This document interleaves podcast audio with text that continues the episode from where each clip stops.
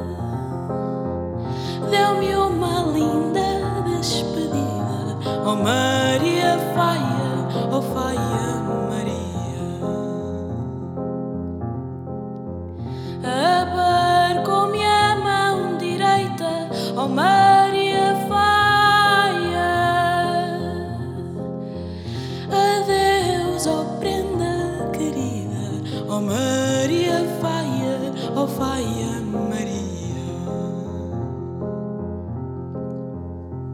Não dararurei, ararão, lararurão, larururão, dararurei,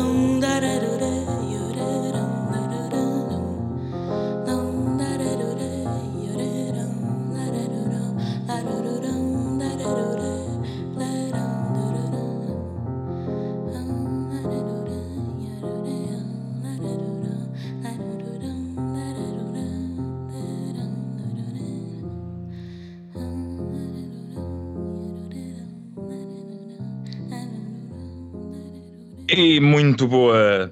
Eu vou dizer tarde, porque isto está a ser gravado de tarde, mas manhã, tarde, noite, conforme a hora favorita do ouvinte para ouvir este podcast. Bem-vindos ao último episódio do Cravo na Cabeça. Hoje estamos em conversa com João Cardoso, o João Sousa Cardoso, aliás, que é doutorado em Ciências Sociais pela Universidade de Paris, ensinou eh, sequências narrativas completas no Teatro Nacional Dona Maria II, dirigiu o projeto Teatro Expandido no ano de reabertura do Teatro Municipal do Porto, 2015, projeto que atravessou a dramaturgia do século XX, levando à cena 11 peças em 12 meses. É consultor do novo Museu da Cidade do Porto, publicou sequências narrativas completas e a Espanha das Espanhas em 2020. Foi professor universitário e escreve regularmente também para o Jornal Público. Juntamente comigo e com o João, uma pessoa que já não é desconhecida de ninguém eh, no, nosso, no nosso seio da comunidade 10 Mai, professora Maria João Castro, uma ativista política, militante do Partido Socialista, professora de, da maioria das cadeiras que nós temos que dizem História no nome. 90% do que diz História no nome é lecionado por esta senhora e bem. E a nossa conversa de hoje é sobre, principalmente, sobre o ressurgimento do, do fascismo e das ondas de fascismo que, que estão a aparecer não só em Portugal, um pouco por toda a Europa e, na verdade, um pouco por todo o mundo. E um, de que forma é que nós devemos olhar para elas? De que forma é que a tradição, ou, ou um, não a tradição, mas o legado que Abril nos deixou deve ser visto perante este novo surgimento? E pronto, de que forma é que existe uma hum, também uma romantização um bocado estranha do que é o valor, do, do que foi a apropriação do, do valor da tradição e da pátria nesta altura, que começa também agora a ser. Eh, que, que volta agora a ser, a ser exacerbada é? por, por certos partidos e por certas ideologias. Um, temos algumas questões colocadas pela, pela equipa que ficou, que ficou responsável de dirigir este, dirigir este mês temático, que está agora a chegar ao fim. E uh, comecei, começando então com as perguntas, quais acham que são os sinais mais subtis e difíceis de detectar numa iminente ditadura? Podem responder à vossa vontade. Se calhar uh, Maria João, João primeiro. É o nosso convidado. Se não se importa, João. De... Não, não. Uh, ladies first. Maria João, por favor. ah, é? Ladies first? Oh, meu Deus, eu, eu que sou completamente feminista. Ora, quais são.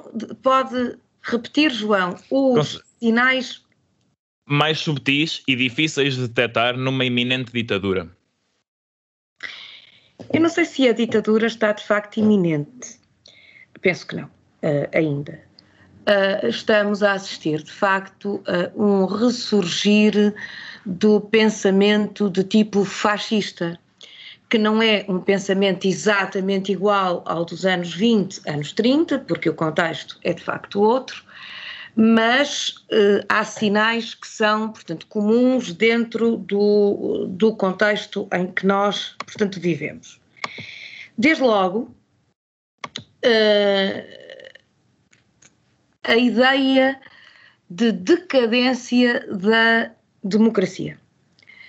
Uh, que é, aliás, eu não sei se, se ouviram, eu ouvi uh, com algum custo o discurso do André Ventura ontem na Assembleia, portanto, da República, uh, a ideia de que a democracia falhou em tudo. E depois vêm os temas que são comuns: a corrupção, a desigualdade, a o, uh, o ataque aos valores tradicionais, à nação, perante forças que nos, que nos, que nos ameaçam e que nos anos 20, 30 foram umas, mas que tinham todas que ver com, digamos, a modernidade, com a diferença e que hoje são, digamos, resumidas em expressões que por si só não querem dizer nada, aliás, algumas são até uh, completamente, digamos, absurdas, como o marxismo cultural, o politicamente correto, o, digamos, feminismo radical. Um, portanto, ou, ou seja, há um ataque a tudo aquilo que foi, digamos, a modernidade, o alargamento de direitos de, portanto, cidadania, um outro ataque às elites e aos, portanto, políticos, ou seja, a ideia de que nós, portanto, representamos o povo, as massas, contra as elites que são de facto corruptas. Hum, estou a ver se vejo mais, portanto, sinais. Não sei se de facto o João me quer ajudar aqui. Uh, nós podemos né, falar um bocadinho mais em vez de Sim, não, não precisam de ser questões pergunta-resposta. É Mas no fundo, a, digamos, frustração social e, portanto, em momentos de crise, e nós de facto vivemos um momento de crise que se vai acentuar depois desta pandemia, com uma crise socioeconómica muito grave, e, portanto, o fascismo apela sempre a esse sentimento de, digamos, frustração, sobretudo de uma classe média-baixa que de facto, que de facto empobrece e, portanto, há que encontrar inimigos eh, externos, uma obsessão muito grande com os estrangeiros, com, digamos, o outro. Um, e, portanto, há de facto, sobretudo, este ataque profundo às ditas elites políticas, à, portanto, democracia como um sistema, portanto, corrupto, como, digamos, um sistema que agravou as, digamos, desigualdades, não é? Isto é tudo uma corja de digamos, bandidos, e depois usando sempre a liberdade também, usando sempre, eh, curiosamente, palavras que nós normalmente achamos que são palavras dos regimes democráticos, liberdade, igualdade, etc. Pronto, eu fico por aqui. E um desprezo muito grande aos intelectuais eh, também, que são sempre acusados estar exatamente ao serviço desse politicamente correto e desse marxismo cultural. Bem, somos dois feministas, Maria João Castro e tal, talvez três, o João Silva dirá, uh, mas uh, o feminismo não é incompatível com a, com a gentileza. Uh, e o, o, que a Maria João disse é muito importante, muito claro e muito necessário de ser dito. Um, e há aqui duas questões que eu acho que são interessantes de, de prolongar a partir do que eu vi à, à Maria João Castro. Um, Primeiro, a questão da linguagem, irmos ao, ao, à etimologia das palavras e, e, a linguagem está também ela corrompida, abastardada, eh, simplificada e usurpada e manipulada. Enfim, há, há, há, que voltar a uma espécie de saúde da linguagem. Um, ehm, que é eh, sempre ambivalente e paradoxal e cheia de, de contrastes, claro escuro, um, ehm, mas ela respira bem ou não é saudável. E, e democracia, não é? Demoscratos é o governo do povo. E um, o grande problema, penso eu, na, na, no mundo ocidental e noutras regiões do planeta é uh, o poder tecnocrata ter-se afastado um, incrivelmente do cotidiano e da rua. Uh, independentemente dos governos serem de esquerda ou de direita, há, houve ao longo das décadas, e a globalização veio um, tornar estas relações altamente mediadas, e há uma multiplicação das mediações, dos intermediários, da, da terciarização de serviços, inclusive, o outsourcing ao nível dos ministérios, da governação dos países, é uma tragédia. Um, e, e, nem sequer é mais barato do que os governos assumirem economicamente as suas responsabilidades, está provado, um, fez com que o povo, os povos, não se sintam mais representados pelos poderes políticos tradicionais. E esta é, é uma das grandes crises que vivemos todos.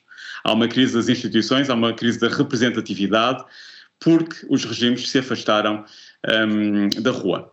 Este é primeira, um primeiro ponto. O segundo ponto é a polarização. Uh, a consequência imediata disto é uh, o extremar de posições.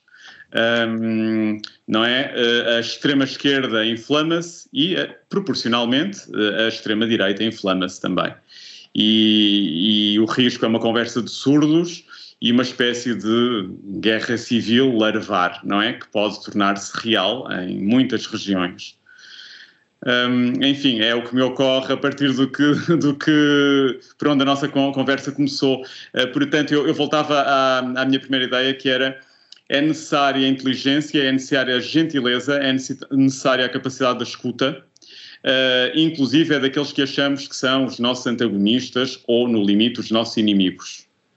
É preciso escutar, acompanhar e procurar compreender as razões de uma determinada posição, de uma determinada sensibilidade e, se possível, dialogar com ela. Este é um trabalho árduo, acho que este é um trabalho cotidiano árduo e nós, os dois que somos professores, eu e a Maria João Castro, sabemos que com os estudantes este é um trabalho que fazemos em cada aula, não é? Procurar dialogar, fomentar o diálogo nos dois sentidos um, e sem tabus, não é? Uh, não estigmatizar nunca a opinião do outro, não demonizar nunca o, o que pensa de forma diferente da dominante ou da oficial ou, ou da posição de professor, por exemplo. Um, é um trabalho de humildade intelectual também, nosso, antes de mais. É, é, o que, é o que me ocorre neste momento, João. e Maria João. Não, isto que o, que o João, nós aqui estamos com imensos Joões, de facto.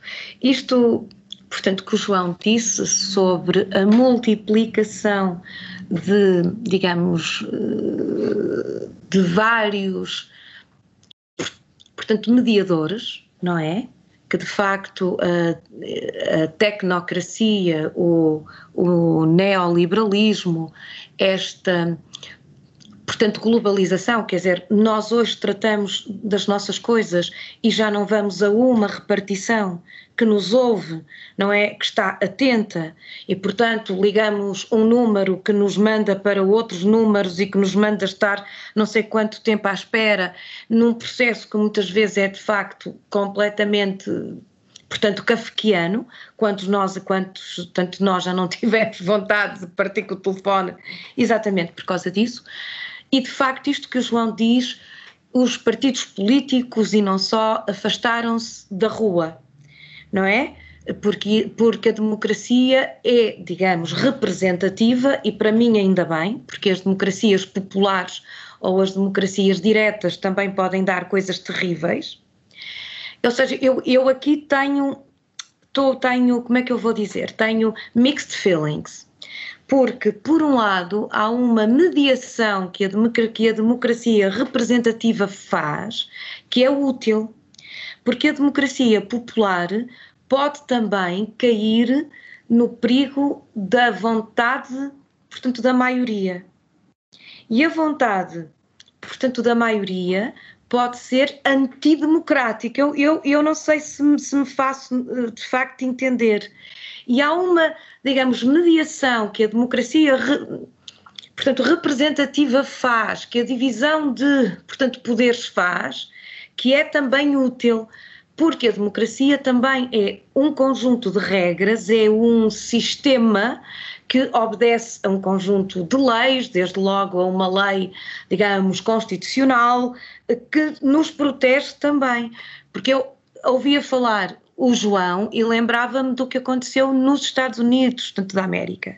Não é? Estas trincheiras que foram cavadas com democratas e republicanos a odiarem-se uns aos outros, a não se ouvirem, mas em última instância, o que também salvou os Estados Unidos foi a, digamos, existência da democracia representativa, de uma, portanto, Constituição que não de facto permitiu que o Trump fizesse aquilo, portanto, que queria, um conjunto de órgãos como o Congresso, digamos, o Senado, que também, digamos, blindou. Ou seja, nós temos que ouvir a rua, temos e, de facto perdemos a rua. A rua foi tomada pelos extremos. Eu até há bocado foi dito aqui qual o meu partido, ele tem medo da rua, ele, ele já não vai, portanto, para a rua mas ao mesmo tempo não podemos cair também nesta hum, democracia unicamente, unicamente popular. Eu lembro-me a um, portanto, documentário que passei numa cadeira minha, que é 2018, acho eu, da Astra Taylor, What, what, what is Democracy, em que o Cornel West, que dá, que dá aulas uh, nos Estados Unidos, acho que em Princeton, diz: se se ouvisse o poder da rua, os escravos nunca teriam sido libertados. Se se ouvisse o poder da rua, as escolas no sul dos Estados Unidos continuariam hoje segregadas. E, portanto, isto é tudo mais complexo do que parece, não é? A democracia é, de facto, um sistema muito mais, portanto, complexo e, portanto, conflitual. Agora, estou de acordo com, digamos, o João.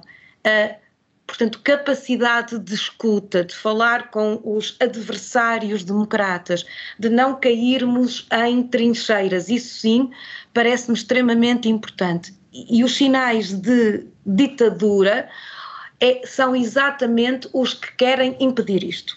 Não sei se está de acordo, João. Absolutamente, é, é, totalmente de acordo, Maria João. É, é e usou um termo que me agrada muito, conflitual não é? uhum. é? O, o valor do dual, uh, o, o, movimento do pensamento é sempre pendular, não é? É sempre, é sempre um, um baloiço entre, entre ideias aparentemente opostas e, e que se aproximam por via do, do, do, movimento do pensamento, que vai e vem. É essa respiração, não é? Não, que não enjeita a contradição, uh, a tensão, não é? Entre opostos, que é, que é própria da vida e da vida intelectual também. Uh, o problema do fascismo é que é como qualquer extremo político quer engessar, como dizem os brasileiros, não é? Quer cristalizar valores eh, mesmo que depois na prática nós saibamos, como a Ana Arendt explicou o nazismo, que são regimes extremamente plásticos e adaptáveis e oportunistas, como o próprio Estado Novo foi durante 48 anos, não é? Sempre adaptável, apesar de uma aparência rígida e estável. Um, portanto, eu acho que o nosso trabalho é esse. Quando a Maria João fala da rua, é verdade que a rua pode estar muito equivocada em certas circunstâncias sobre uhum. certas ideias ou rumos a tomar na, no destino coletivo. E aí entra a educação, não é? E aí entra o debate. Uh, a formação, por um lado, e o debate aberto de ideias, por outro, não é? No fórum, na, na ágora em que se, em que se levanta a cidade, não é? E a vida cívica. Uh, cidades sem ágora são cidades mortas, não é? E, e e cidades sem educação, não é? Sem, sem um lugar privilegiado dos filósofos, dos pensadores, dos professores e do lugar extraordinário que é o do estudante, não é? O, o, o ser em formação e, e, e, que está à escuta, precisamente, não é? é? São cidades que não não regam a sua raiz, portanto eu acho que aqui há, há, a rua é muito importante ser uh, tida em conta e ao mesmo tempo ela tem que ser irrigada, não é, de vida pela educação e pelo debate. É o que me ocorre também. Já que estamos a falar, pronto, falamos do, da conversa ou do diálogo, da troca de ideias e das várias e das várias posições eh, ou dos vários cenários da ação política, não é? Entre eles a rua e entre eles a sala de aula.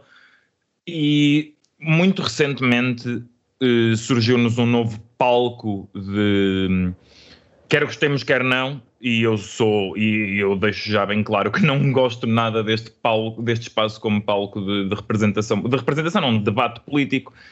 Surgiu relativamente recentemente outro espaço, uh, que são as redes sociais, que todos nós já fomos inundados certamente com publicações de política em redes sociais, e, uh, e um, e estavam, estávamos a falar há pouco de, ou estavam a falar há pouco de ser importante uh, não nos cavarmos em trincheiras quando estamos a debater, não é? De não uh, alienarmos ou, ou, tentarmos reduzir quem tem posições opostas a nós.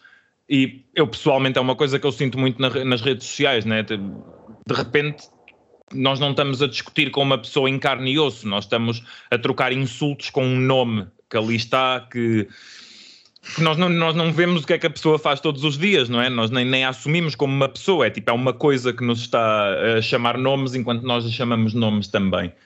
Uh, apesar disto, pronto, isto, deixei já aqui a minha opinião clara, mas apesar disto, uh, vocês acham que, este, que esta massificação do debate político nas redes sociais uh, se mostra benéfica à luta, à luta democrática ou amplifica o que são as vozes opressoras e o que são as vozes menos uh, desejáveis uh, num, no debate.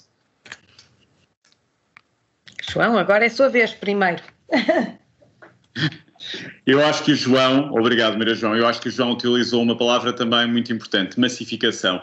A massificação, as massas, hum, pensam de forma torpe, não é? Faz parte da psicologia das massas, não é? Pensam em bloco, pensam por impulso, impulso um, não dominam as pulsões uh, primárias um, e seja a massificação do ensino, seja a massificação da comunicação, seja a massificação cultural, uh, o grande problema é a massificação. Portanto, nas redes sociais, o que o João acabou de descrever é a massificação da comunicação. Uh, reagimos mais do que agimos, não é? Um, tudo vive do impulso imediato, uh, não há espaço à, à meditação, à, ao rascunho antes de editar, não é? Está-se a escrever e a publicar, não há rascunho, portanto não há, não há possibilidade do erro e da emenda, que são essenciais à arquitetura, essenciais à construção de, do que quer que seja. E hum, não é, o João trabalhou, trabalha em som, em música, sabe bem a importância do ensaio, a importância de fazer, refazer, desfazer, voltar a fazer Isso é próprio de quem constrói alguma coisa. Ora, nas redes sociais está-se num, num, campo da ação-reação mais primária. Portanto, massificação eu acho que é, é um dos grandes problemas do nosso tempo. Um, e, e, daí a necessidade de voltarmos ao local, ao, ao voltarmos a relações um, mais imediatas, não é? Mais personalizadas, como estamos todos sedentos de alguma forma, não é? Numa era da hipertecnologia, um, o valor do local e o valor da relação pessoal volta a ser novamente uma urgência e uma carência de, de, das nossas sociedades. Precisamente para responder à massificação, penso eu. Mas para concluir a minha ideia, um, voltamos à questão da educação, não é? Se não houver um, uma educação uh, capaz de usar as ferramentas extraordinárias do nosso tempo, que são as ferramentas da, da, das tecnologias da informação, redes sociais, seja o que for, uh, se não houver boa educação, no sentido amplo do termo, não é? Boa educação no sentido de respeitinho, não é? No sentido de respeito. não é o respeitinho, é o respeito. Um, o respeito do outro. Uh, elas não servem de nada, não é? São só um, uma, uma, uma, é uma conversa de surdos. Portanto, no limite, até roça a incomunicação. Exatamente. É o que me ocorre, Maria João. Não, nós estamos de acordo. Realmente falta aqui alguém que não esteja de acordo, João Francisco, porque isto, sim, eh, o João falou da turba, não é?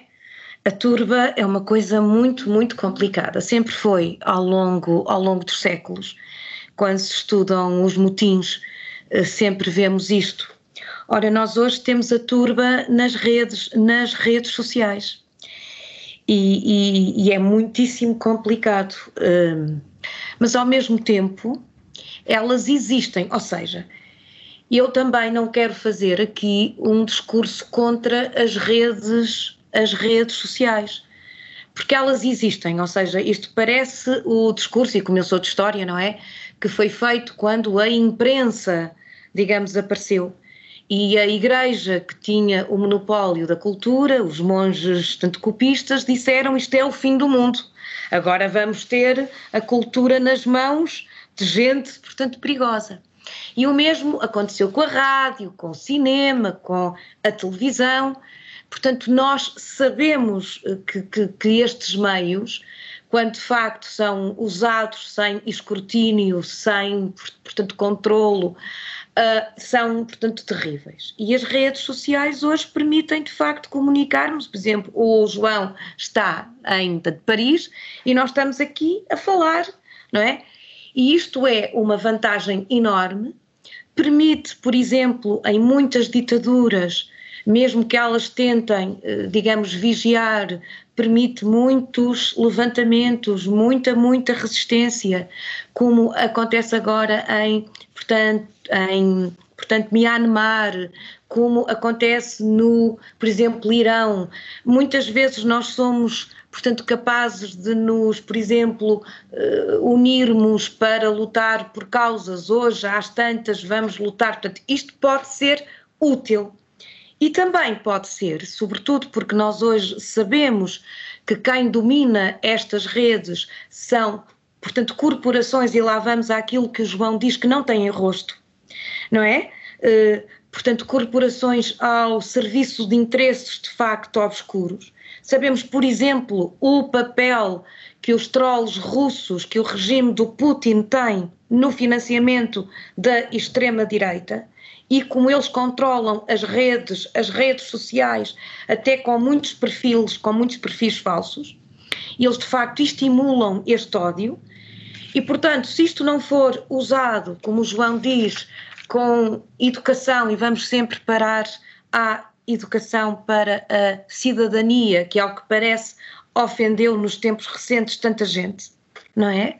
Se não formos parar à educação, ao portanto, o diálogo, aquilo que é a essência do, regi do, regime democrático, é que nós somos um regime de, portanto, conflito, mas há uma tensão que se pode, portanto, solucionar pelo, portanto, o diálogo, enfim, isto torna-se muitíssimo perigoso, que de facto os movimentos populistas de tipo fascista, mas também, e o João falou de extrema esquerda, um, o próprio terrorismo quer o terrorismo islâmico, quer o de, de extrema-direita, usa as redes? Nós sabemos que sim.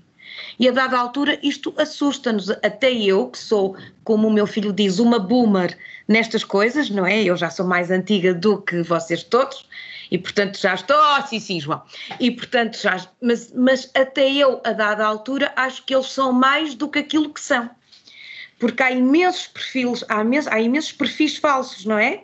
Eh, e portanto tudo isto gera fake news, tudo isto gera uma realidade que não existe, mas que é criada. E a dada altura nós já fizemos de uma coisa que não existe uma coisa que existe, criamos uma realidade.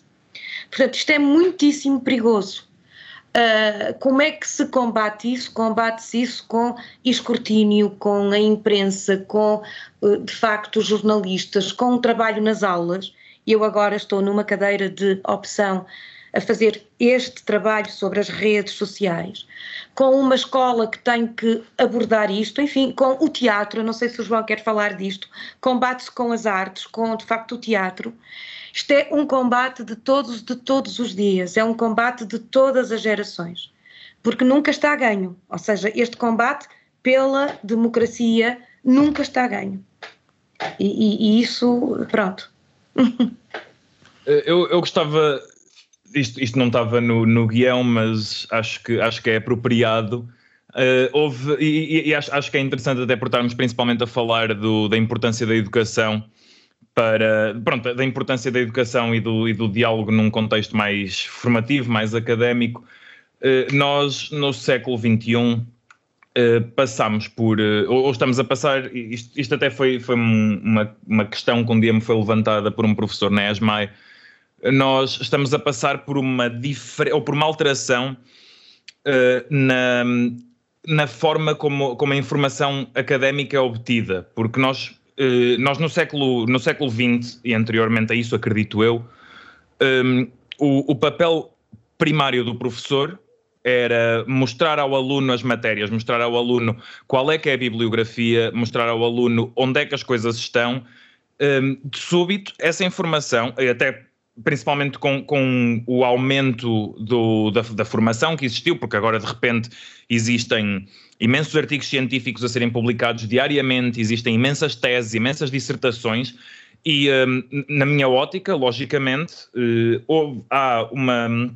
ou existe uma renovação ou uma alteração do papel do docente, uh, que é não só fazer a informação chegar ao aluno, mas também fazer a filtragem dessa mesma informação, porque de súbito, não é? Estamos a viver numa era em que qualquer pessoa pesquisa e qualquer pessoa muito facilmente opina e encontra artigos que corroboram uma opinião já pré-formada que a pessoa tinha, que acabam por, por criar aquela falsa sensação de, de, de pertença, não é? Dá, porque este artigo aqui confirma o que, o que eu já achava e isso, isso, isso é uma mentalidade muito perigosa de termos, não é? Porque fecha-nos eh, fecha-nos no, no, nosso espacinho intelectual quentinho e bom, onde nada nos é.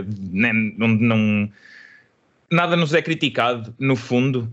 E eh, pronto, como eu estava a dizer, esta pergunta não está no guião. Vocês sentem que a adaptação, que essa adaptação que o sistema de ensino pede, está a ser feita de forma célere, de forma eficaz?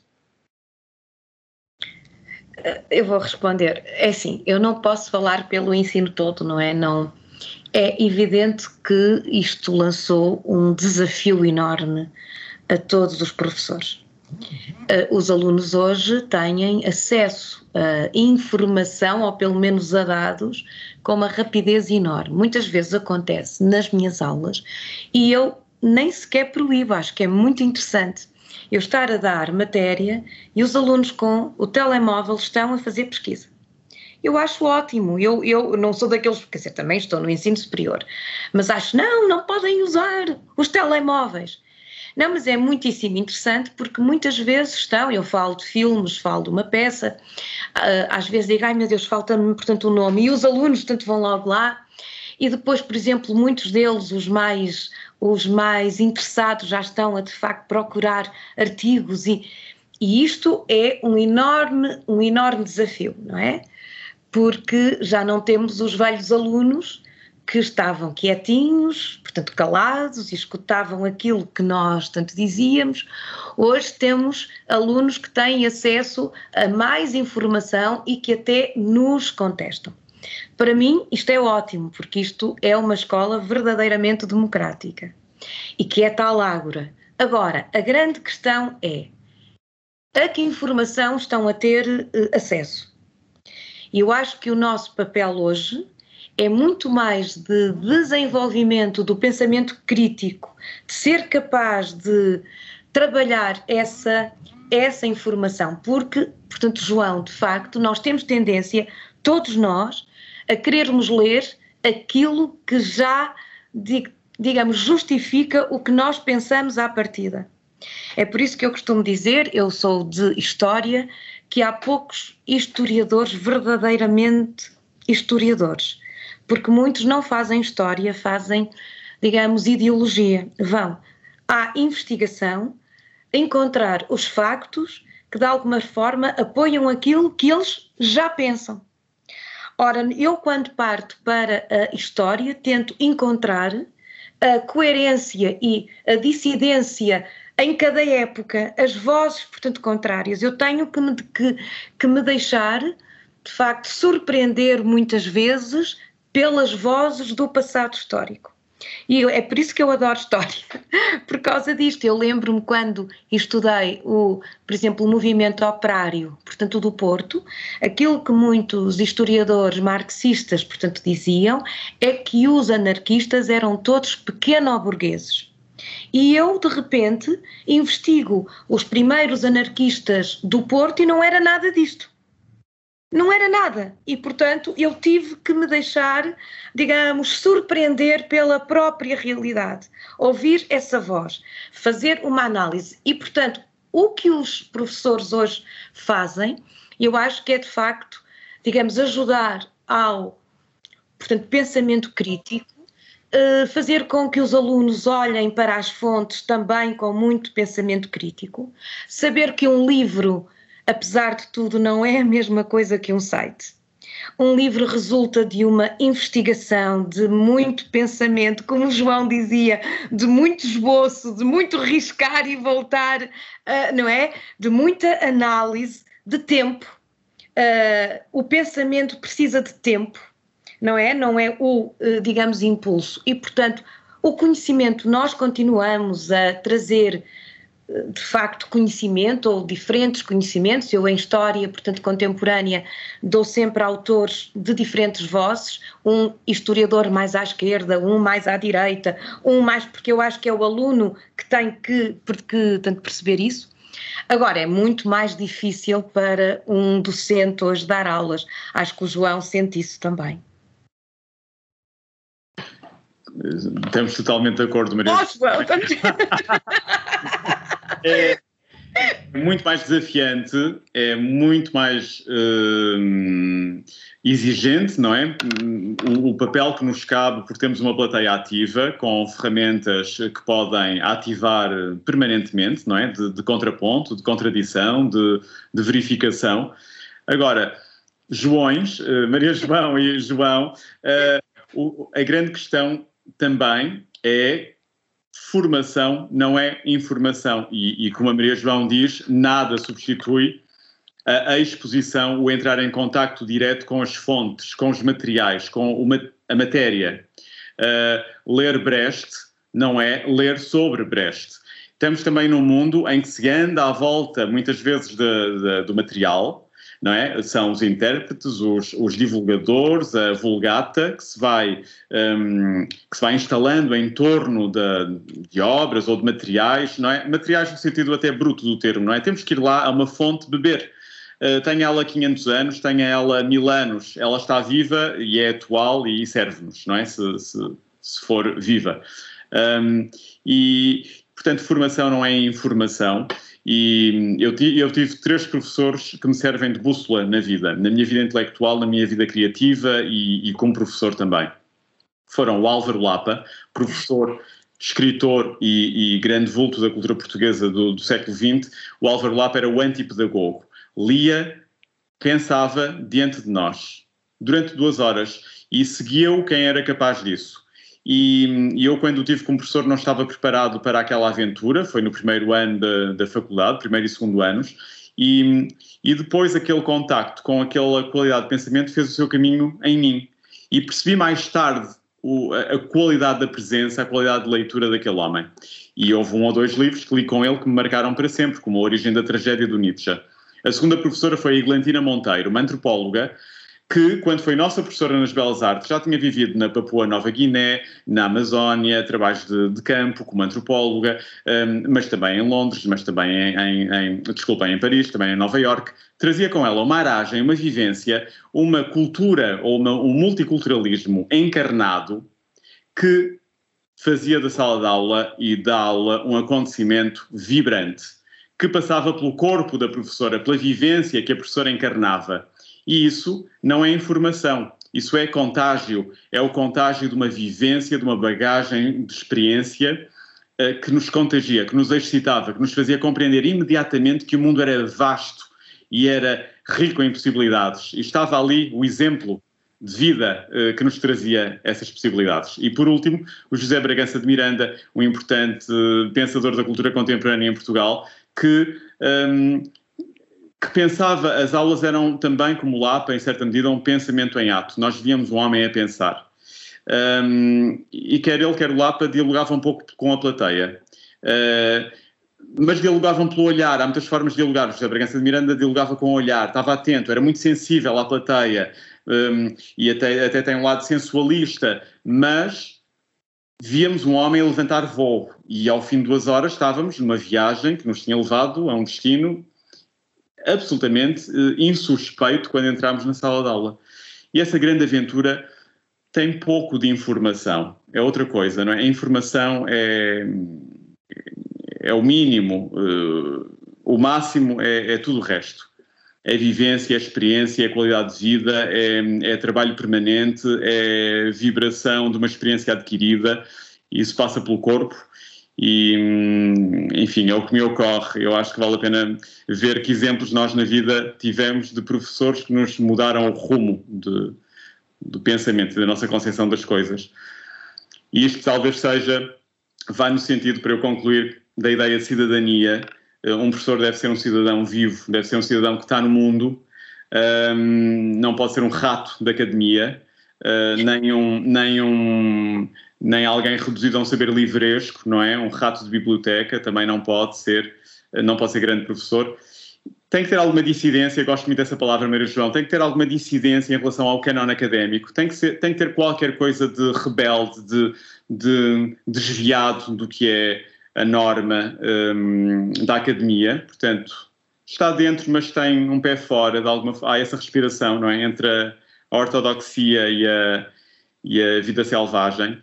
E isto é o oposto de um termo que a Maria João penso que referiu, que é a ideologia, não é? Quando a, a, história se torna ideológica, ela deixa de ser investigação histórica, científica, não é? Problematizante e passa a ser uma pregação, não é? Alguém que prega um, ideias feitas e certezas. Ora, onde há demasiada certeza não pode haver inteligência, não é? Ah, João, uh, portanto, Joões, mas agora uh, João, ex-aluno, ex deixe-me.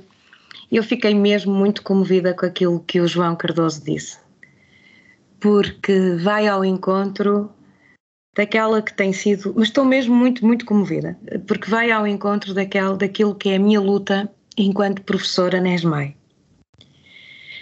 Pensamento em ato, disse o, o João.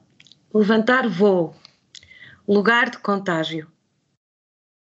Um, isso é uma sala de aula, João. E nós, eu não queria ser, enfim, mas se calhar vou ser tanto polémica, eu sou, portanto, conhecida por ser polémica, Nesmai.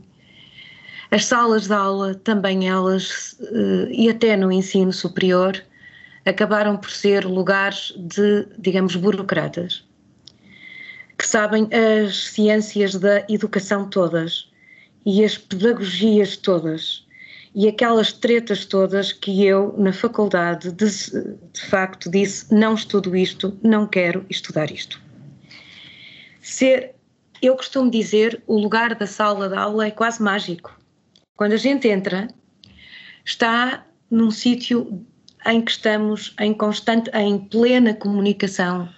É quase um lugar, portanto, religioso, de, portanto, religar é, entre as coisas e algo acima de nós.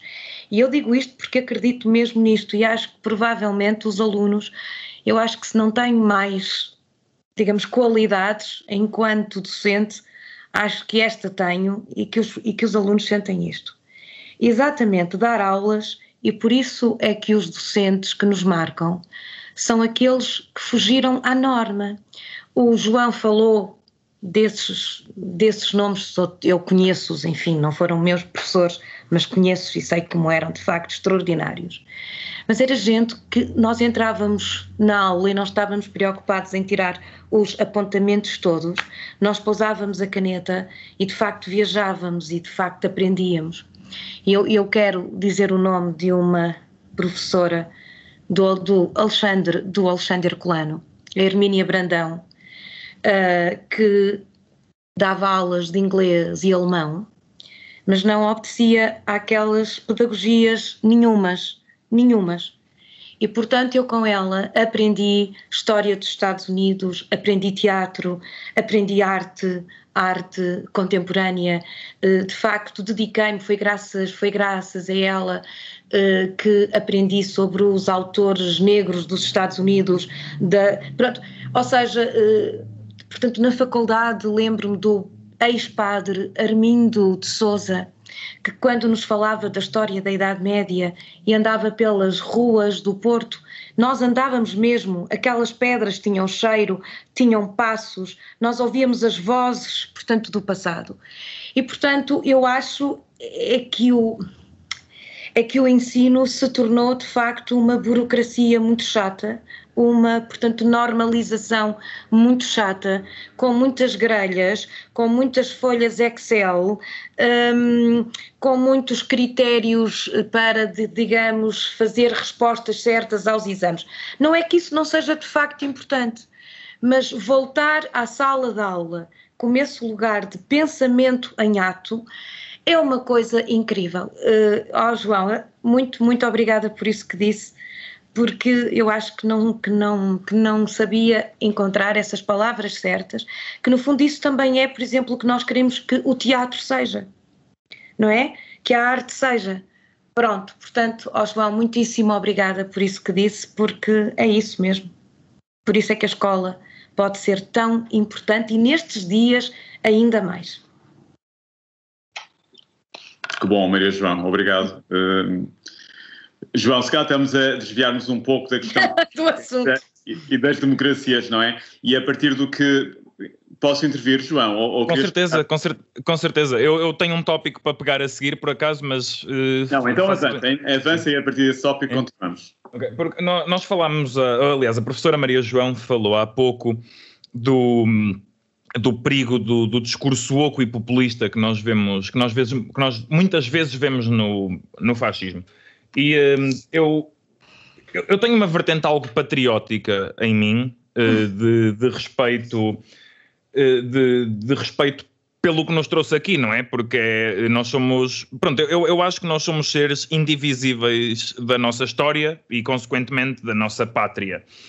E uh, enquanto pessoa que tem um respeito, pronto, pelo passado e pelo pelos milhares e milhares de anos que, no fundo, nos trouxeram a ser quem somos e esta conversa, por exemplo, incomoda-me muito o. Um, incomoda-me muito ver o discurso oco uh, e ver aquele falso apelo ao, à sensação de nacionalismo, não é? Que. Um, que, que para mim, e, uh, e, isto até pega um bocado numa, em, em algo que o, que o Fernando Lopes Graça, o compositor português, defendia muito durante o Estado Novo, eh, ele sempre defendeu que, e ele, ele, era patriota, ou era nacionalista dentro do que é a corrente nacionalista, dentro do que é a corrente artística nacionalista, por assim dizer, de utilização de, de, de utilização de motivos e de, e de influências da cultura popular na sua música e no seu trabalho.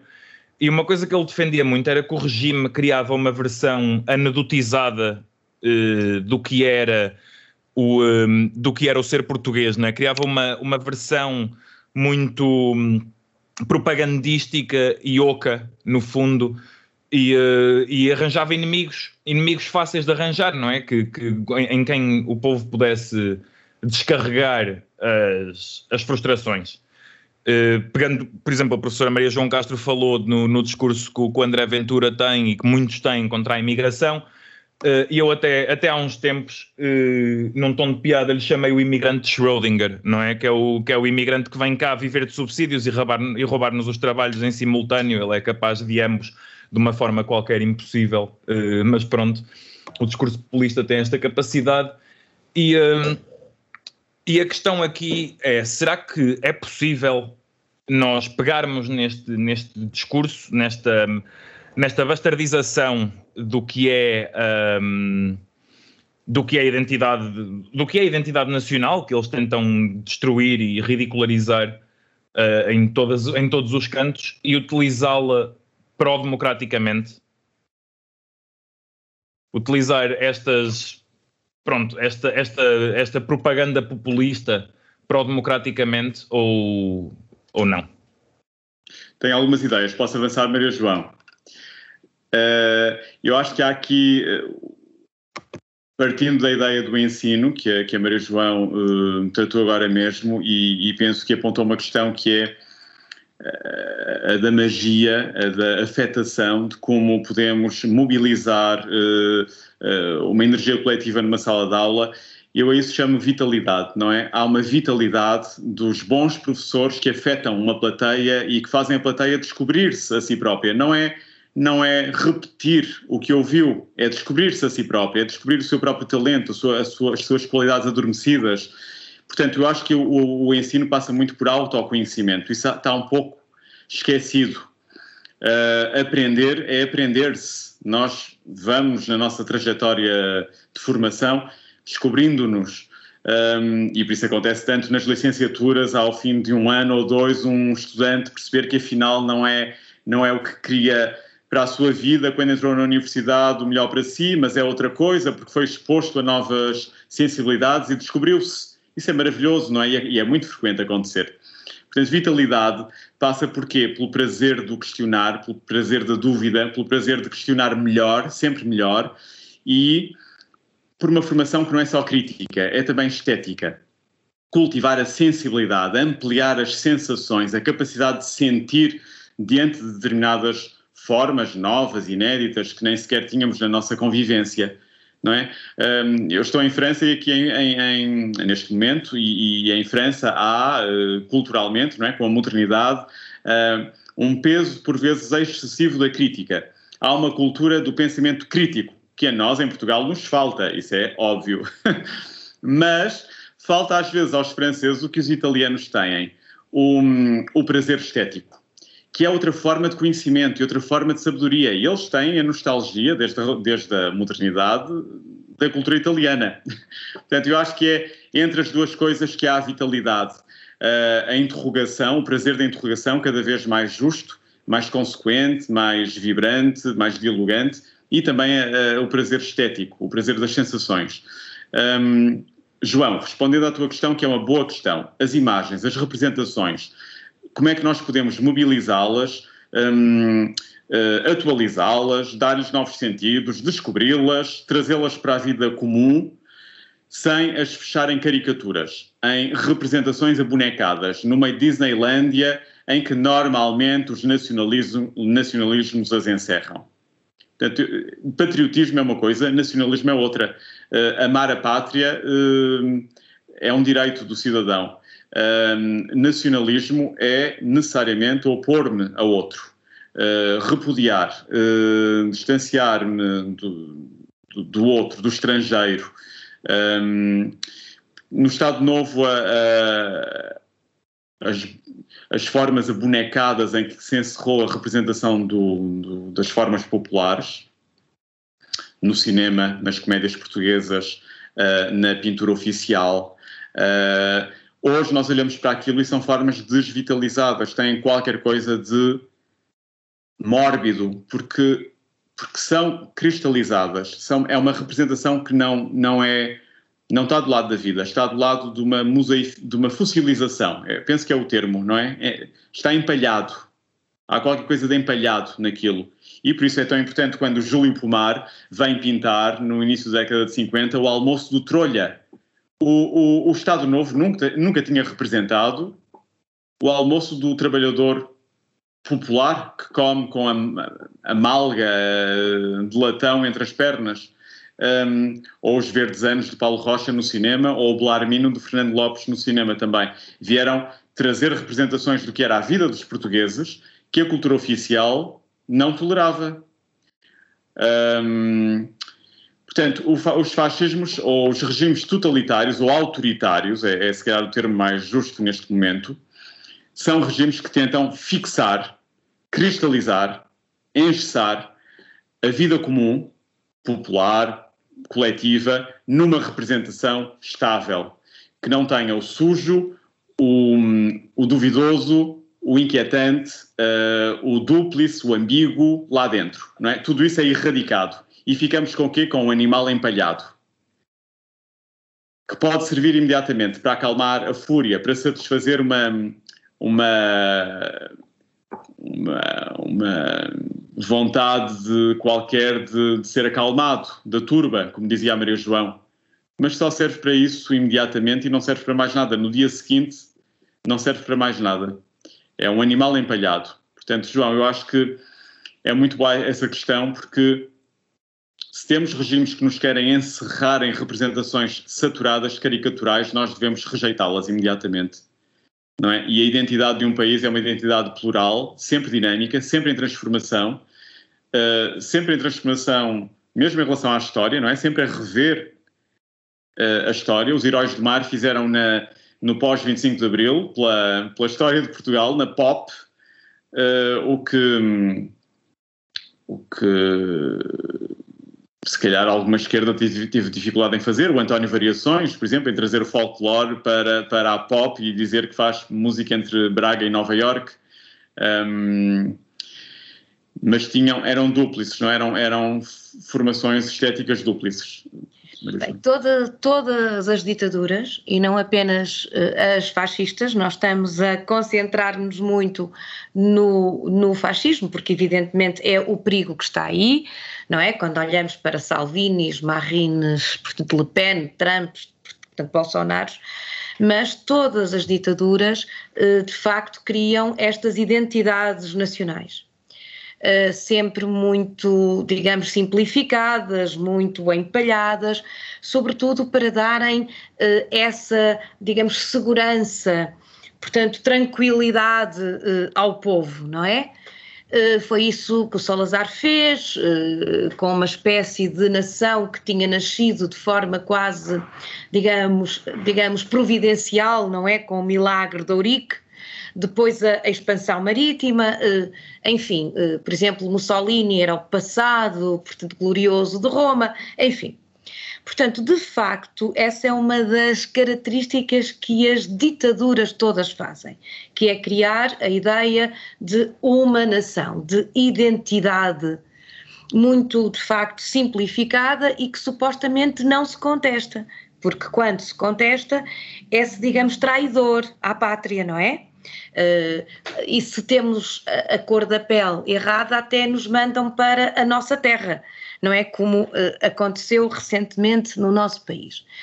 A verdade é que não há uma identidade, há identidades. A construção daquilo que é a nossa nação é uma, portanto, construção feita de forma também ela, digamos, conflitual, eh, com várias, com várias, tanto raízes, com em alguns, em alguns momentos até são momentos luminosos, noutros são momentos terríveis, não é? São momentos que até nos podem, digamos, envergonhar, mas os antigos, tanto romanos, falavam que todos nós somos luz e sombra e, portanto, a nossa história também é ela luz, eh, tanto e sombra, e às vezes a identidade, o portanto, professor uh, o Álvaro, o, o Álvaro Domingues fala de alteridade. Nós, às vezes, mais do que identidade, somos al, uh, al, uh, ai, desculpem que eu sou ligeiramente gaga, sou, portanto, no fundo, aquilo que se vai, digamos, alterando. A identidade é também em constante, em constante construção. Ora, as sociedades democráticas também elas constroem de facto narrativas. Não tenhamos grandes ilusões que a democracia também tem valores. Isso não é, não é? E também tenta de facto ensinar a nossa história, os nossos, portanto, valores, o que é que nós somos enquanto, portanto, nação, mas insiste na, nesse, portanto, debate, ou seja, que nós somos também, digamos, conflito, somos, portanto, contribuição de muitas, portanto, raízes. E por isso, eu confesso, eu, eu não, não sou nada nacionalista. Ao contrário do, do João, eu tenho uma urticária total quando se fala de, digamos, nacionalismo. Eu acho que quando se abre a porta para este discurso, abre-se a porta para o inferno. Eu acho que a história nos mostra isso. Se sou patriota, não sei, eu sou de facto portuguesa e isto faz de mim o confluir de muitas, portanto, raízes, de muitos debates, de muitos diálogos que nós devemos ter. E eu que até estou muitíssimo à vontade, porque não votei Marcelo Rebelo de Sousa, mas ele fez um excelente discurso no 25 de Abril. Exatamente sobre aquilo que nós somos, sobre a aquilo que nós somos enquanto país e sobre o império colonial e sobre, no fundo, hoje sermos um país fruto de um império, fruto de uma, digamos, descolonização e de termos, portanto, portugueses que perderam, portugueses que, portanto, ganharam, eh, portanto, portugueses brancos, portugueses negros. E eu acho que esse é o debate que nós devemos fazer, ouvindo-nos um, o que é que nós somos enquanto país, como chegamos aqui. E, e, vai haver alguma tensão neste debate, que eu acho que é muito importante.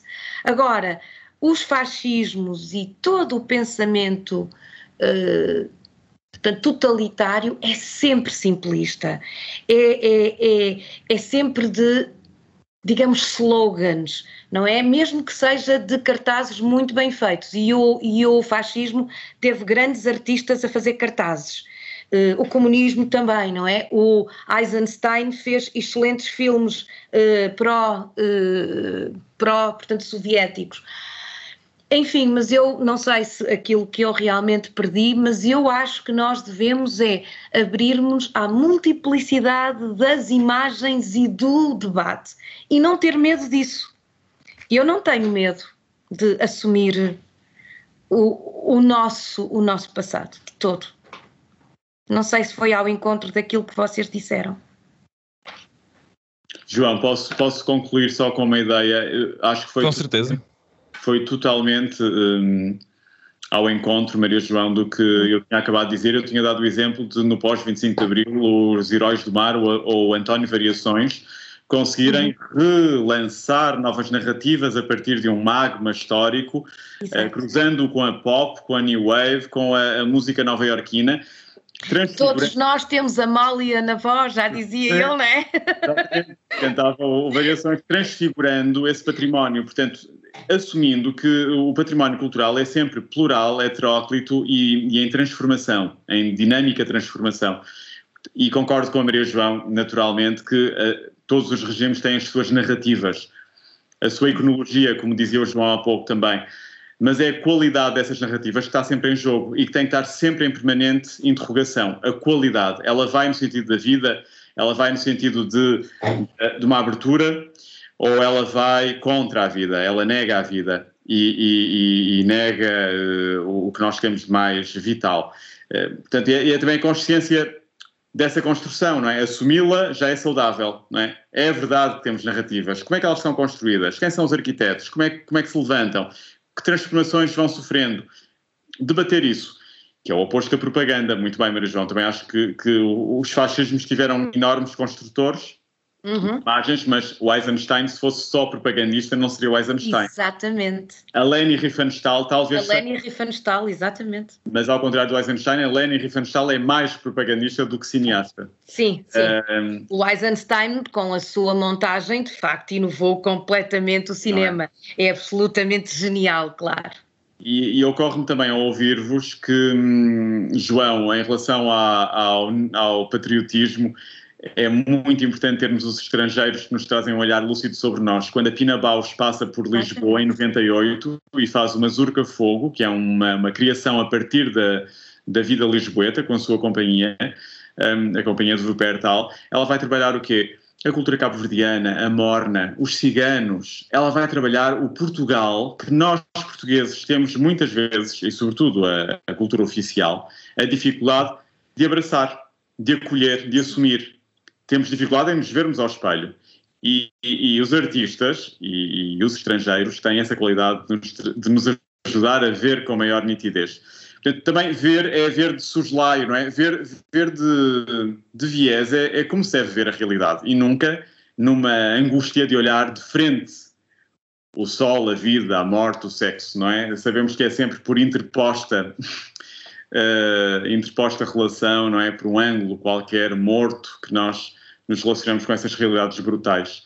Um, só uma última ideia, eh, porque uh, o tempo vai avançando e eu queria só partilhar convosco esta ideia também de que os regimes autoritários fixam não só representações, como já conversámos, mas lugares sociais. Uh, e por isso tem o pânico do elevador social, que uh, tentam cristalizar lugares de origem, pertenças sociais. Um, não é? No Estado Novo dizia-se um, cada um no seu lugar, um lugar para cada um, ou um lugar para cada um, cada um no seu lugar, qualquer coisa deste género. Um, eu fiz um projeto que o João referiu na, na, abertura, o Teatro Expandido, durante um ano, no ano de abertura do Teatro Municipal do Porto, depois de 12 anos de Sim, de, um, de marasmo, de, de um sim, teatro horrível. confiscado à cidade, não é? Uh, ao devolver esse teatro com a nova direção à cidade, eu, eu fui convidado para desenvolver um projeto que, que, vertiginoso, de urgência, de, em que quisemos fazer levantar de alguma forma revolucionário no sentido de tentar recuperar o tempo perdido, não é? Havia essa, essa alegria de cruzar o teatro do século XX um, ah, num ano do, 11 peças em 12 meses. Porquê é que eu trago esta, esta, esta experiência? Porque desierarquizar lugares nesse processo foi muito importante. Eu era o encenador, mas eu, eu estava no meio dos atores e eu ouvia as propostas dos atores permanentemente, era um teatro carpintaria, um teatro oficina.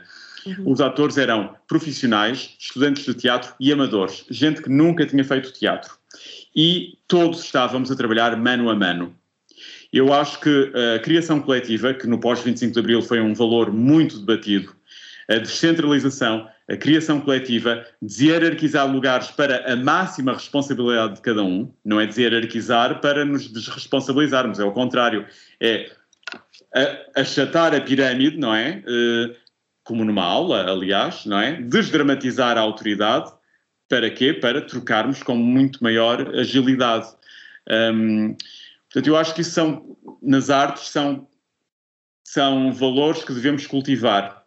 Não cristalizar demasiado lugares, não, não aceitar autoritarismos, eh, porque é aí que se pode fazer um laboratório de uma nova sociedade também, ou, ou dar o exemplo de, do que pode ser a comunidade. Um, enfim, ocorre-me isto porque um, durante as últimas décadas defendeu-se muito a profissionalização, o profissionalismo uh, e os atores profissionais encartados, por exemplo, querem se distinguir dos amadores a ferro e fogo, porque há também um mercado que tem que se, não é? Cotas de mercado que tem que se regatear e eu acho que isso não, não conduz a uma sociedade saudável. Eu acho que os grandes atores sabem que vendedora do mercado tem teatralidade que a atravessa, não é? tem uma, uma energia teatral na voz, na géstica, um, na relação com, com o cliente, que, que tem teatro, tem teatralidade ali. E, enfim, isto para, para falar de deshierarquização, porque eu acho que é, que é uma prática que devemos cultivar no cotidiano. Um, Aproximar-nos uns dos outros, sem, sem cristalizarmos lugares. Os fracos os fracos são quem se refugia no autoritarismo. Claro. É? claro. Não, eu, e pegando nisto, embora indo um, um bocadinho para outro, para outro assunto, quando o João fala uh, do elevador social e da. Eu peço desculpa pelas obras e da. Portanto, Cristo, uh, portanto, portanto, cristalização de determinados papéis, é por causa disso que eu acho que estas novas ideias de tipo, por exemplo, fascista, falam agora tanto no marxismo cultural e no politicamente correto, que no fundo tem, portanto, que ver com novas vozes que a sociedade trouxe da, do, do, por exemplo, LGBTI, eh, do, por exemplo, feminismo, eh, das vozes dos negros e, por exemplo, não é? Ou seja, tudo estava estável, tudo estava de facto, digamos, cristalizado, tudo tinha o papel certo e, portanto, de repente, todo o nosso mundo, todas as nossas certezas são, digamos, invadidas por estas vozes. E, portanto, há também um medo, e nós notamos que em toda esta nova direita, a alt-right ataca violentamente este novo pensamento contemporâneo.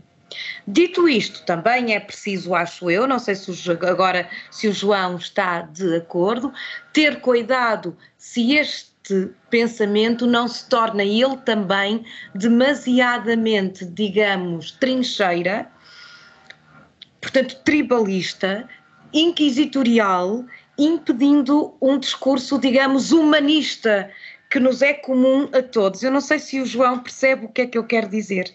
A dada altura, e eu acho que isto alimenta também a extrema-direita, quando do outro lado nós temos a Inquisição, o policiar de uma nova, portanto, linguagem, em que a dada altura também já há, digamos, lugares, por exemplo, tribais, não é? Não sei se percebe, ou seja, tudo isto é muitíssimo complicado.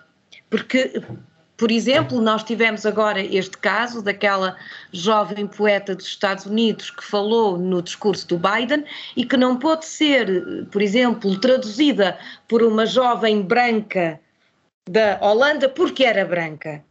E a dada altura, o que é que nós estamos a fazer? Se não estamos também a criar outras, digamos, cristalizações, outro pensamento portanto, autoritário. E isto confesso que me assusta também muitíssimo numa sociedade, portanto, democrática. Não sei se estou já a ir para outro assunto, mas tinha que deixar isto aqui. Maria João, não podia estar mais de acordo. Eh, eu acho que é muito importante termos essas vozes todas uh, ativas, audíveis, um, contributivas para a nossa vida comum, uh, que estiveram caladas por séculos, não é? Uh, recalcadas com toda a dor, com todo o sofrimento que isso traz. Acho que uh, são conquistas preciosas dos últimos anos, recentes e frágeis. Temos que as, que as acarinhar e as regar um, com, com, com o teatro, com o cinema, com os debates, com as aulas, com toda a nossa vida uh, mais brilhante. Um, agora, estou é totalmente de acordo, Maria João, que o grande problema é o poder, é a febre do poder quando uma, um povo uh, que foi calcado, humilhado, uh, maltratado, um, ascende ao poder, pode tornar-se o torcionário. Exatamente. Uh, e a história está cheia desses exemplos, até no século XX. e nós perguntamos como é que é possível este povo que sofreu na pele a perseguição, um, o genocídio, estar a perpetrar exatamente aquilo por que passou. É a febre do poder, eu penso e temos de estar muito vigilantes, cada um de nós na sua própria vida e na sociedade, para a febre do poder, não é? Um, não, não calar o outro, não sermos sectários, mas, pelo contrário, cultivar a, a, a ponte, um, a mediação, não é? As ligações, melhor dito, as ligações, não é? O que nos liga, a Maria João Alberto falou em religarem, não é? O que nos liga, uh, e o que nos liga com o estranho, com o que parece ser o oposto de mim, com o que parece ser uma sensibilidade totalmente diferente da minha, com a, nós temos que ser capazes de conversar com a pessoa da rua mais diferente de mim, não é? Nós temos que ter essa capacidade. Não é só dizer bom dia, boa tarde. Pode dar-se o caso de estabelecermos uma conversa com uma pessoa improvável. Isso diz de nós, diz da nossa capacidade, não é? De ler o outro e de trocar com o outro. Um, enfim, ocorre-me este Maria João. Portanto, tudo que seja perseguições, indexes, listas negras, censura, eu não posso aceitar vindo. Exatamente, vindo de, onde vier. Exatamente. Vindo de onde vier. Agora, encaro como uma possibilidade que os ícones, as, as, as imagens têm que ser, muitas vezes, derrubadas, Pensadas, derrubadas. Montadas, repensadas. Sim, uh, sim, sim, sim, sim. Mas mais uma vez voltamos à questão da violência, não é? Nós temos que, ser, temos que evitar a brutalidade. Uh, e, e, temos que ter alegria. As lutas têm que ser felizes, alegres e sensuais. Porque se forem tristes uh, e, e castigadoras, eu acho que não são boas para ninguém, para nenhuma das partes. Ocorre-me isto. Eu vou ter que ficar por aqui, Joões, Maria João e João Silva, porque tenho uma reunião às quatro e meia portuguesas. Ah, ok. então, eu, eu... quatro e meia quase. Desculpem, desculpem, não vos tinha dito antes, mas a conversa... Foi um prazer conhecê-lo, João. Não tem mal nenhum. estar mais vezes consigo. E tanto, tanto que eu já ia encerrar, ia pronto, começar a encerrar agora o, a, o podcast e tanto que uh, vocês a, a, várias alturas, tanto um como o outro, referiram muitas vezes, epá, mas estou-me a fugir ao tema, estou-me a fugir ao tema, uh, porque entramos muito em, em muita conversa, uh, em muita conversa que não estava diretamente relacionada com o tema, mas eu muito sinceramente gosto disso e gosto dessa abordagem e gosto da forma orgânica como este tipo é de assuntos podem ser. É verdade. É verdade. E, e, e, acho que mais prova que não é um assunto simples, não é? E não é um assunto. Não são assuntos que se resumem à vida política e à nossa, uh, e, e, à nossa presença na vida política. São assuntos que, que se revêem no nosso cotidiano, são assuntos que se revêem na arte, na cultura. Uh, e então, para encerrar, uh, João, tens tempo para mais uma pergunta, uma resposta muito rápida. Ok, para encerrar, e sendo vocês ambos professores, principalmente, e estando em contacto com estudantes e com jovens eh, constantemente, não é? Eh, qual é que qual é que acham que é o papel dos jovens atualmente na luta antifascista? Eh, a população jovem tem uma força económica reduzida, é, um, é discutível ou debatível se poderá ter uma representação política reduzida. Uh, qual é o papel deles? Ou, ou, será que é nos jovens que nós encontramos a força para, para a luta antifascista hoje em dia, para a luta anti, anti-autoritária e anti-totalitarista de hoje em dia, mais por aí? Eu tenho a maior, a maior, eh, a maior. Hum, eu acredito na juventude uh, em qualquer tempo histórico e acho que os jovens sabem tudo uh, o que precisam de saber Agora, eu acho que seccionar geracionalmente as, as, sociedades também nunca foi muito interessante. Os jovens devem se rodear de velhos sábios. Os jovens devem se, devem se cruzar com outras gerações e colherem eh, eh, ensinamentos de, dos outros. É isso que faz uma juventude sensível, viva, uh, curiosa, atenta.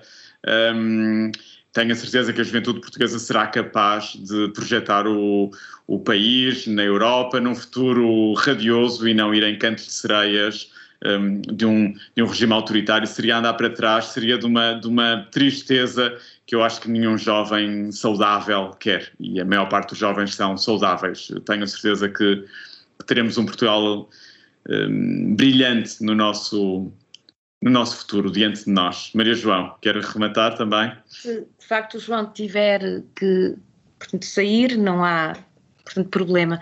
Não sei, eu sou mais pessimista, portanto, que o João. Eu acho, não, acho que os jovens eh, voltaram a estar ativos, portanto, na política. Isso não significa só estar nos partidos políticos, mas deveriam estar nos partidos políticos.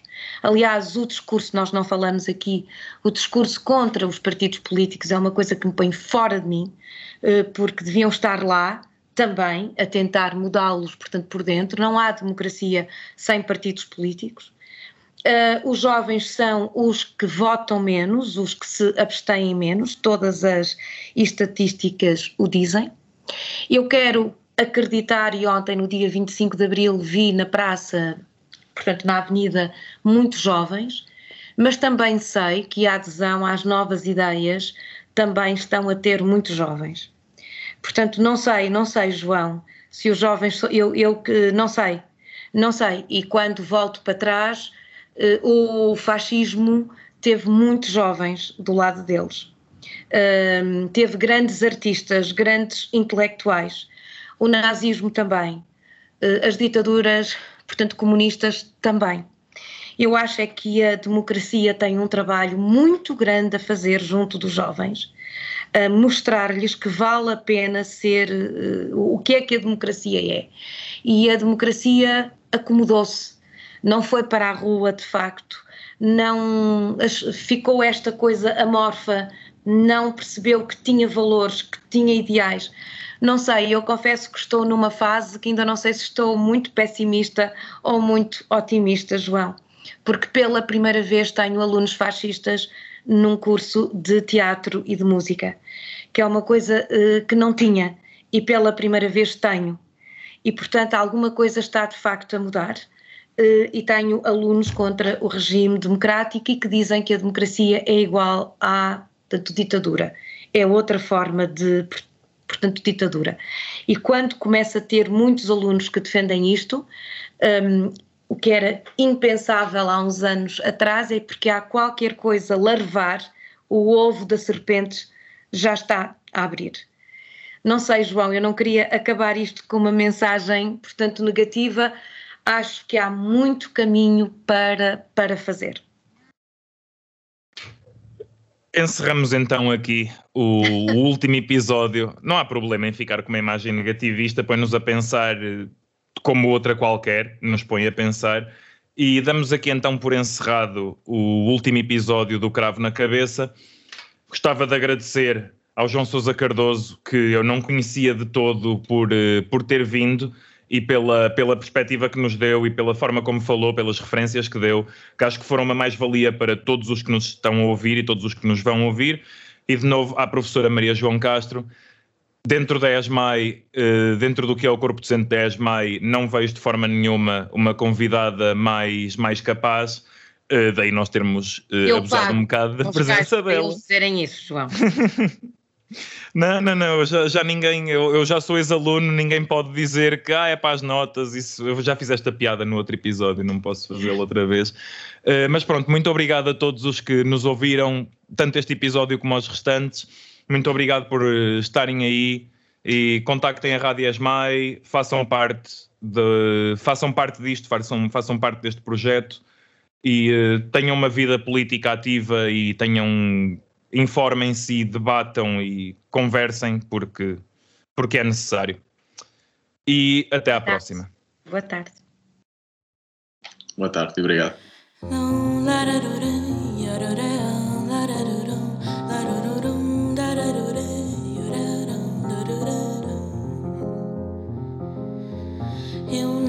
sei como te chamas, oh Maria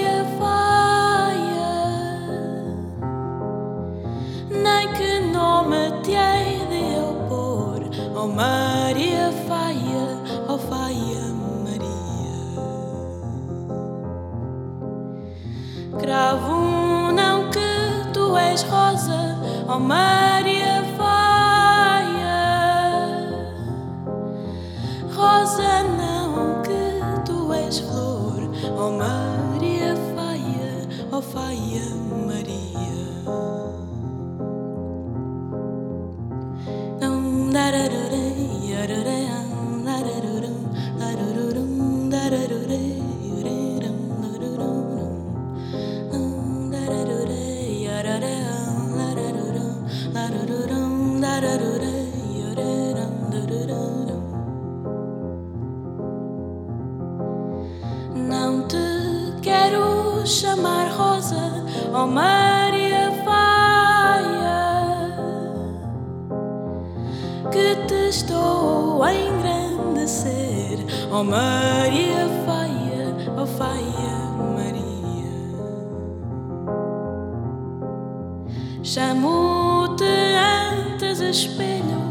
oh